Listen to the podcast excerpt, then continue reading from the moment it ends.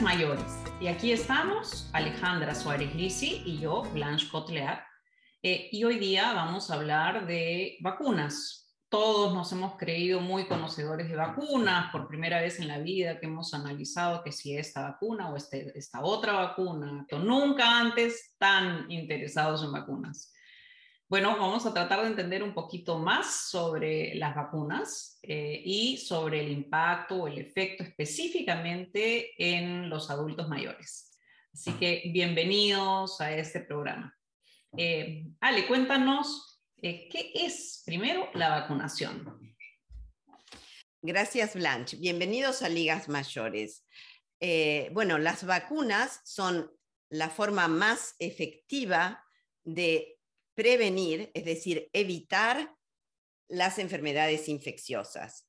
Las vacunas lo que van a hacer es despertar una respuesta inmunológica en nuestro organismo para defendernos de determinados agentes infecciosos como virus o bacterias. Ali, ¿cómo funcionan las vacunas? Eh, nuestro sistema de defensas puede ser comparado con un ejército. ¿Eh? Tenemos un ejército que nos defiende, es el sistema inmunológico. Como todo ejército, eh, nuestro sistema inmune tiene distintos regimientos, es decir, distintos grupos de células que se van a encargar de distintas cosas y están muy comunicados entre ellos, no a través de radio como en un ejército común, sino que están eh, comunicados a través de mediadores químicos de sustancias que producen y que van a activarse y generar una cascada de hechos en otras células, en otros regimientos. Y como resultado de eso van a combatir el agresor o el invasor, que es el germen o la bacteria. Entonces vamos a suponer un ejemplo. Eh, un microbio, vamos a decir un virus del sarampión, penetra mi organismo. Entonces, ese virus va a empezar a multiplicarse y a replicarse, a hacer muchos más virus y me va a empezar a dar síntomas, me voy a brotar, voy a tener fiebre y demás. Eh, al comienzo de la enfermedad hay unas células que están como monitoreando y patrullando y son las encargadas de detectar al invasor. Son este, las células que dicen, mm, esta estructura que apareció acá no es del propio organismo, esto es extraño, es, es algo que está invadiendo. Entonces ellas lo captan y avisan a las otras células, que son otros glóbulos blancos en la sangre, que van a empezar a generar defensas. Las defensas son, por ejemplo, anticuerpos. Esos anticuerpos son específicos para el virus del sarampión.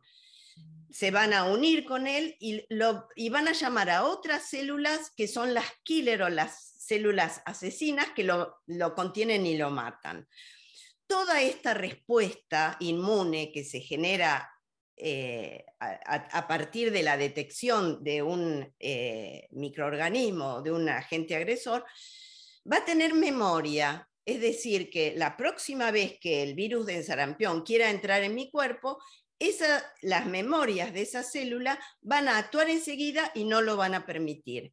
Yo voy a estar defendida, es decir, voy a tener inmunidad.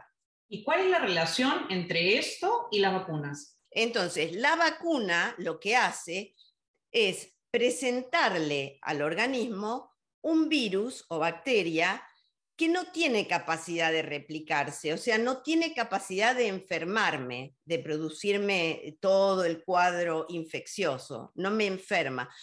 Pero como tiene esa estructura, el cuerpo la va a detectar y va a empezar a formar defensas para combatirla. Entonces, es básicamente un virus o una bacteria que bien no tiene capacidad infectiva porque no puede replicarse, no puede generar la enfermedad, pero sí puede despertar la reacción inmunológica de defensa del cuerpo que me va a defender la próxima vez que el virus con capacidad infectiva me quiera invadir. ¿Eso que dices es el mismo virus, pero en una dosis chiquitita o cómo funciona? Es el mismo virus, pero que está atenuado o inactivado. Quiere decir que ese virus, digamos que es ah, como una bolita toda de proteínas con genes adentro, esa bolita, si bien es igual por afuera, no tiene capacidad de multiplicarse y de enfermarme. Pero al ser igual la parte de afuera, las células que están patrullando lo detectan y empiezan a generar toda la cascada de eventos del sistema inmune para generar anticuerpos contra él. La vacuna es el virus inactivado que genera defensas para que a la hora de que el virus real me quiera enfermar, no pueda entrar en mi organismo. Entonces, de esa forma, yo estoy protegida de esa determinada enfermedad. Pero hay ejemplos, por ejemplo, como la influenza, ¿no? Como el flu, que eh, igual me vacuno, pero igual me puedo enfermar del flu. ¿Qué pasa en casos como ese? Claro, en casos, eh, por ejemplo, como en la vacuna del flu eh, o de la gripe, para decirlo en español, la, gripe e, es un virus que muta muy rápidamente y muchas veces. Es decir, que la forma exterior del virus va cambiando en el tiempo. Entonces, yo me va, las vacunas de la gripe se producen con la cepa que circuló el invierno anterior. Cuando se prepara la vacuna, se utilizan esas cepas. Pero las del invierno próximo seguramente no van a ser muy iguales, sino que van a tener cambios. Entonces, la vacuna del flu, de la gripe, lo que hace es protegerme contra formas graves. Da un poco de protección, pero no una protección del 100%. Por ejemplo, la vacuna de la poliomielitis o del sarampión producen al 100% una protección del 100%, evitan la enfermedad, porque son virus estables que no cambian.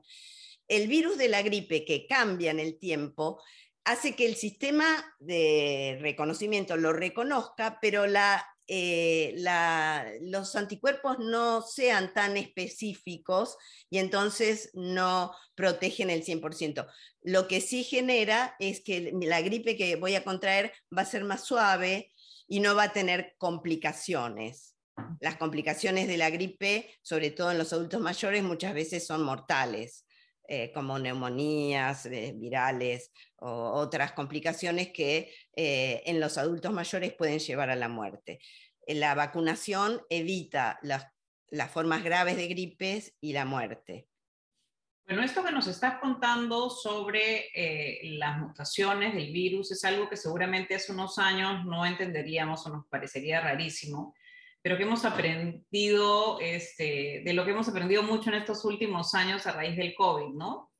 Eh, todas las mutaciones, ah, ahora estamos en, en, Delta, ahora estamos en este otro, ahora Omicron, entonces la vacuna va a funcionar o no va a funcionar y todo el debate sobre si es que esta nueva variante va a estar protegida con la vacuna. Claro, hay, hay, virus como el del COVID o el de la gripe ah. que tienen la, eh, la, característica de que van mutando y se van modificando. Esto no es bueno para el sistema inmune. Hay otros que son súper estables y que están siempre igual.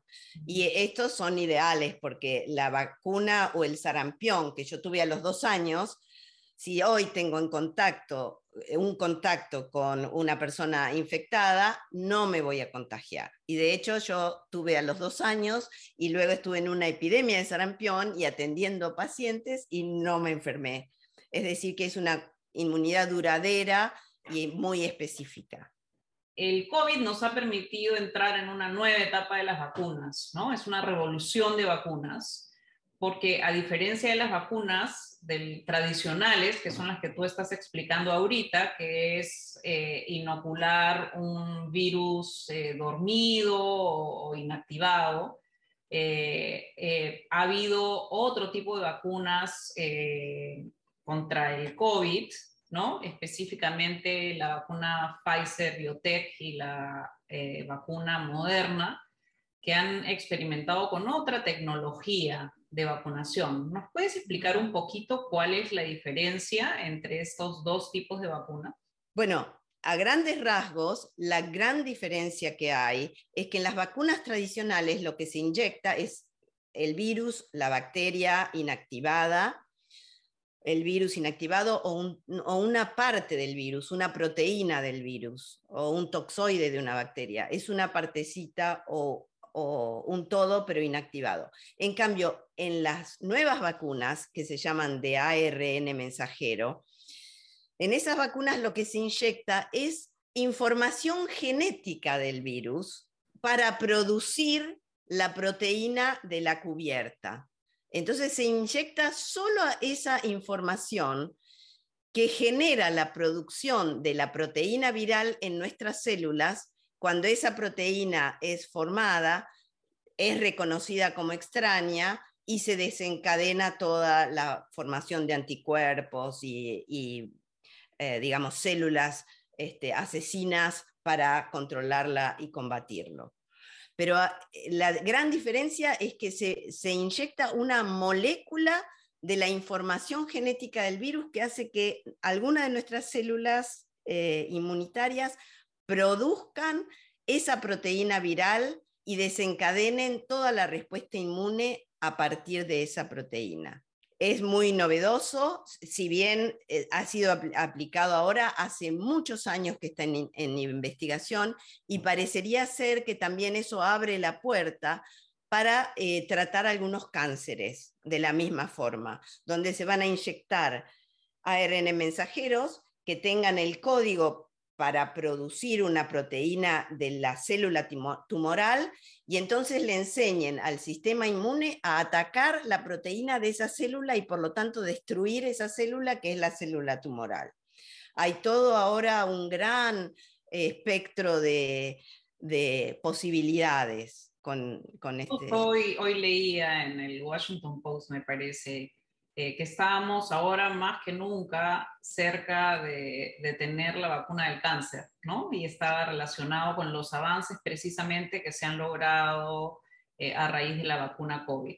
Claro, porque eh, ya te digo, nos inyectan el código para formar esa proteína y despertar al sistema inmune para que ataque las células tumorales. Qué maravilla. Bueno, Ale, ¿cuáles son los efectos secundarios de las vacunas? Bueno, los, efectos eh, secundarios eh, más frecuentes son este, dolor en el sitio de inyección, y esto se debe a que las vacunas utilizan un coadyuvante, que eh, en general es un compuesto con aluminio, que produce inflamación. Cuando nos damos una vacuna, al día siguiente nos duele el brazo cuando lo movemos o nos tocan. Ese es el efecto adverso más frecuente, pero que en realidad es esperado, porque justamente la vacuna tiene una sustancia para producir inflamación y aumentar el flujo de sangre en la zona para aumentar justamente eh, la respuesta inmunológica de las células que están en la sangre, vamos a decir. Entonces, ese es el más frecuente. También eh, otros efectos secundarios pueden ser un poquito de fiebre, dolor de cabeza, eh, sensación como de flojera o dolor así en las articulaciones, en los músculos. Estos también son efectos esperados porque todos estos síntomas ocurren cuando nuestro sistema inmunológico se pone en marcha y genera estos mediadores químicos que producen estas cosas. O sea, más que efectos adversos, si bien lo son, son esperables porque están relacionados a la puesta en marcha del sistema inmune. Otros efectos adversos este, son la alergia. Muchas personas pueden ser alérgicas a alguno de los componentes de las vacunas y básicamente esos son los más, más importantes. Bueno, ¿y qué hay de cierto con esto de que las vacunas producen autismo?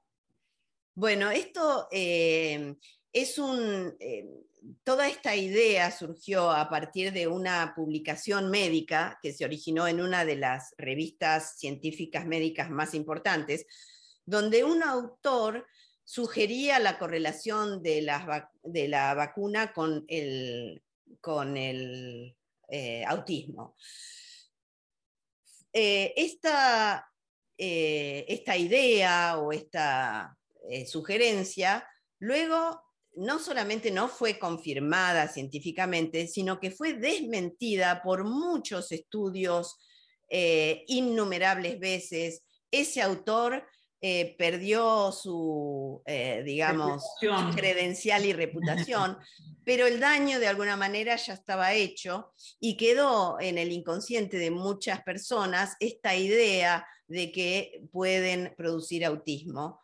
Este, y que es muy desafortunada porque esto le ha quitado a muchísimos niños la oportunidad de vacunarse y así prevenir un montón de enfermedades este, no solamente eh, peligrosas, sino muchas veces mortales, o que pueden dejar a los niños con secuelas muy graves, ¿no? como la poliomielitis, por ejemplo.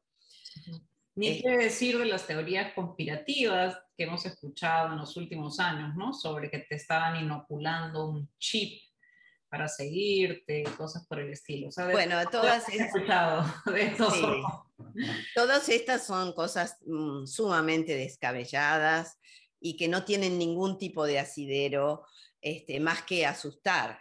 Bueno, y entonces hemos hablado de niños, ¿todos? ¿Solo los niños? ¿Solo los adultos mayores? ¿Quiénes deben de vacunarse?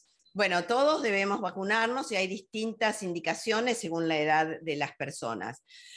Las únicas personas que no deberían vacunarse son las personas, por ejemplo, que están haciendo una quimioterapia, porque se están tratando de cáncer, ah, o personas este, que tienen una alergia muy severa este, alguno de los componentes y que entonces la vacuna les implica un riesgo, pero de, o personas que tienen eh, enfermedades muy graves, Ah, o eh, que están cursando una infección con fiebre alta, esas personas no deben vacunarse.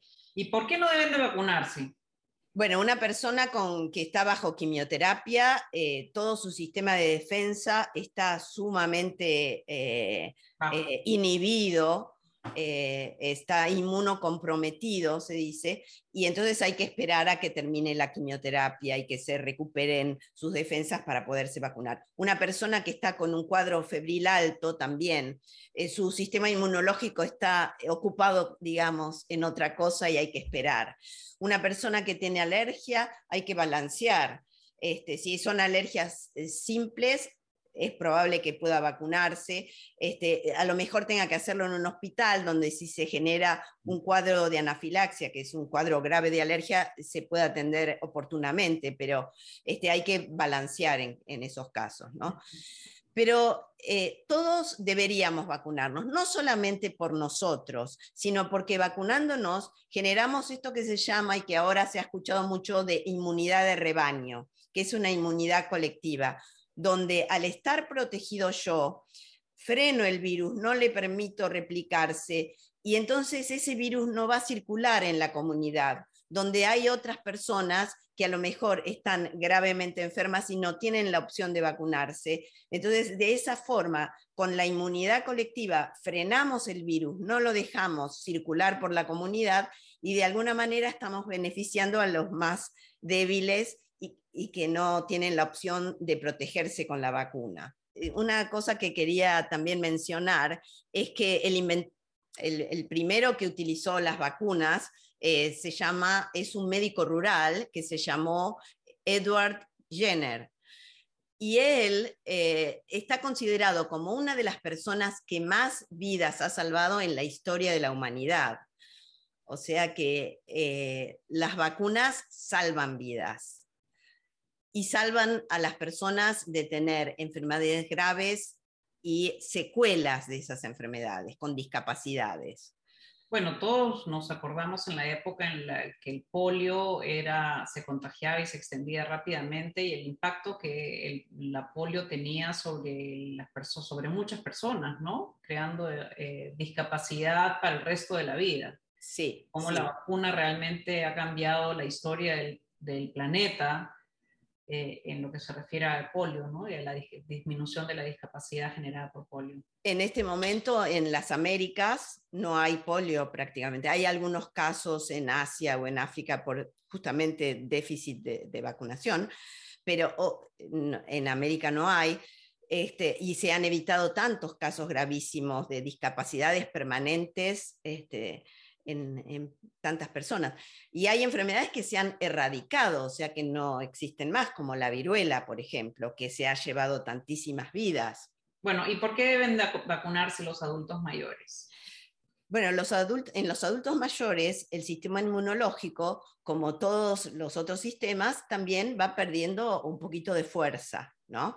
Y de capacidad de respuesta, vamos a decir. Entonces, los adultos mayores pueden cursar algunas enfermedades como la gripe, por ejemplo, de formas más graves o la neumonía, que muchas veces los llevan, este, tienen desenlaces fatales, ¿no? Una neumonía en una persona de 70 años no es lo mismo que en uno de 20. Entonces, este, esas, eh, los adultos mayores deben vacunarse para también estar protegidos de algunas de las enfermedades. ¿Cuáles son las vacunas que se les debe administrar a los adultos mayores? Bueno, la, vacuna de la, eh, del herpes zóster es una de las vacunas que eh, se indica a las personas de más de 50 años. Eh, creo que tú te la has tenido que poner, ¿no? Recientemente, Blanche. Recientemente, sí. En la vacuna del herpes zóster se indican dos dosis separadas entre ellas entre dos y seis meses. Eh, lo que va a hacer esta vacuna es este, eh, evitar la aparición del herpes zóster, que es la culebrilla. Este, es, el shingles, ¿no? Sí, es el shingles. En español es la culebrilla esta vacuna em, evita la aparición de la culebrilla y em, sus complicaciones, ¿no? Porque una de las complicaciones más frecuentes es que la culebrilla deja una neuralgia, que es un dolor en, e, el nervio donde se generan las ampollitas este, persistente y a veces muy molesto. Entonces, a partir de los 50, dos dosis de la vacuna del herpes zóster. Eh, bueno, otra de las otra de las este, vacunas que tenemos que aplicarnos las personas de 65 y más son la de la gripe. Y esta se aplica una vez por año. Por esto que decíamos que eh, el virus va mutando. Entonces eh, necesitamos vacunarnos todos los años antes de que empiece el invierno, que es la temporada de las gripes. Otra de las vacunas que necesitamos es la del eh, tétanos. Eh, se pone en general la doble adultos, que produce protección contra tétanos y difteria. Esto es muy importante también en las personas que trabajan en el jardín y que se pueden pinchar o lastimar. Hay que estar vacunados y protegidos contra el tétanos. Eh, esta vacuna se hace en refuerzos una vez cada 10 años. Eh, yo, por ejemplo, me vacuno cada vez que cambio de década, entonces eso me ayuda a tener un recordatorio de que, bueno, a los 20, eh, a los 30, 40, 50 y si Dios quiere, más adelante también, me tengo que vacunar. Una vez cada 10 eh, años se refuerza. Estos refuerzos son importantes porque si bien dijimos que tiene memoria el sistema inmunológico, eh, esa efectividad puede ir decayendo, y la memoria también en el tiempo, entonces los refuerzos es como que vuelven a, reforzar eh, esa respuesta inmune. Y la, luego, bueno, dijimos herpes zóster, eh, gripe, tétanos, neumonía, porque como decíamos, las neumonías a la edad de adultos mayores pueden ser más graves y muchas veces mortales, entonces la vacuna de la neumonía este, es muy importante también. Hay varias vacunas eh, y en general se ponen dos dosis de esta vacuna, con una variedad primero y la otra eh, variedad que se llama Neumovax, eh, que es una vacuna polivalente eh, se, aplica al año más o menos. ¿eh? Eh, dos vacunas entonces para la neumonía y finalmente la vacuna del COVID que es este, ya eso todos lo tienen muy presente. la, vacunación del COVID, como hemos visto, requirió dos dosis iniciales y después un, un, refuerzo a los seis meses y un segundo refuerzo a los otros seis meses. Lo que quería agregar también es que siempre eh, es bueno discutir el tema de la vacunación con su doctor de cabecera. Este, y pedirle a él su impresión, su, su consejo. Bueno, hemos aprendido bastante, eh, cosas muy importantes. Eh, tenemos que vacunarnos, gracias a las vacunas hemos eh, logrado combatir importantes infecciones a lo largo de la historia em, y eh, desarrollan nuestra protección al sistema inmune, no solamente para nosotros, sino como hemos dicho también protegen a las personas que están alrededor nuestro, así que es una tarea comunitaria, de responsabilidad comunitaria el poder vacunarse. Eh, en el caso de los adultos mayores, los protege eh, porque son personas que están aún en más riesgo que otras personas, que otras poblaciones. Eh, Ale ha enumerado la lista de las vacunas importantes para los adultos mayores. y esperamos que nos hayamos informado todos un poquito más sobre la importancia de la vacunación, eh, no aceptar o, no caer en teorías conspirativas sobre las vacunas, preguntarnos, entrar a páginas eh, informadas, científicas, para seguir protegiéndonos nosotros y a las personas que están a nuestro alrededor también. Muchas gracias nuevamente por acompañarnos y hasta nuestro próximo programa.